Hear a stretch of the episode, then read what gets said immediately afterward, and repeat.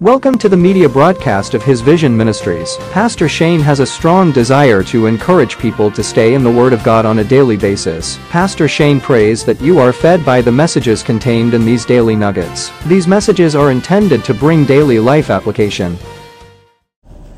Hey, this is Pastor Shane, and we are in a series of nuggets that uh, we've been looking at the top 10, I guess, scriptures that are used by pastors in preaching or teaching and today we're looking at the humility of Christ, Philippians chapter 2, verse 8, which says, And being found in fashion as man, he humbled himself and became obedient unto death, even the death of the cross. You know, Philippians chapter 2 and verse 8 beautifully really captures the profound humility of our Lord and Savior, Jesus Christ, who, by the way, willingly embraced for the ultimate act of humility for the sake of humanity. And so, a few things. Number one, the incarnation. Notice it says, in being found in appearance as a man. You know, this kind of reminds us of the incarnation, the moment when the eternal Son of God look, took on the human flesh.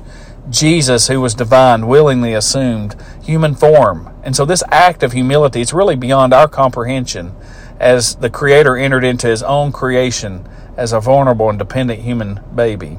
Secondly, obedience to death.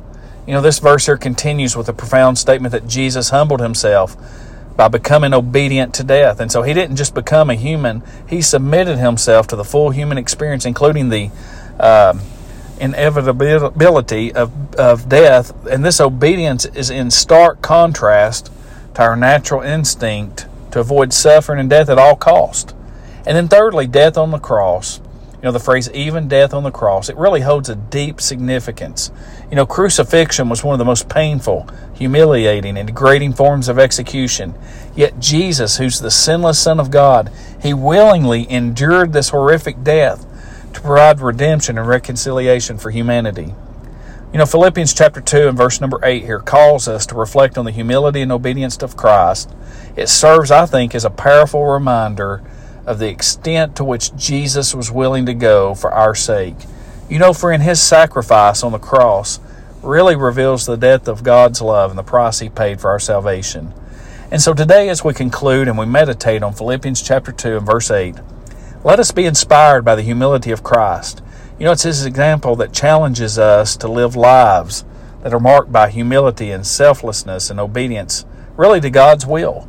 And it also encourages us to be willing to serve and sacrifice for the well being of others, just as Jesus did.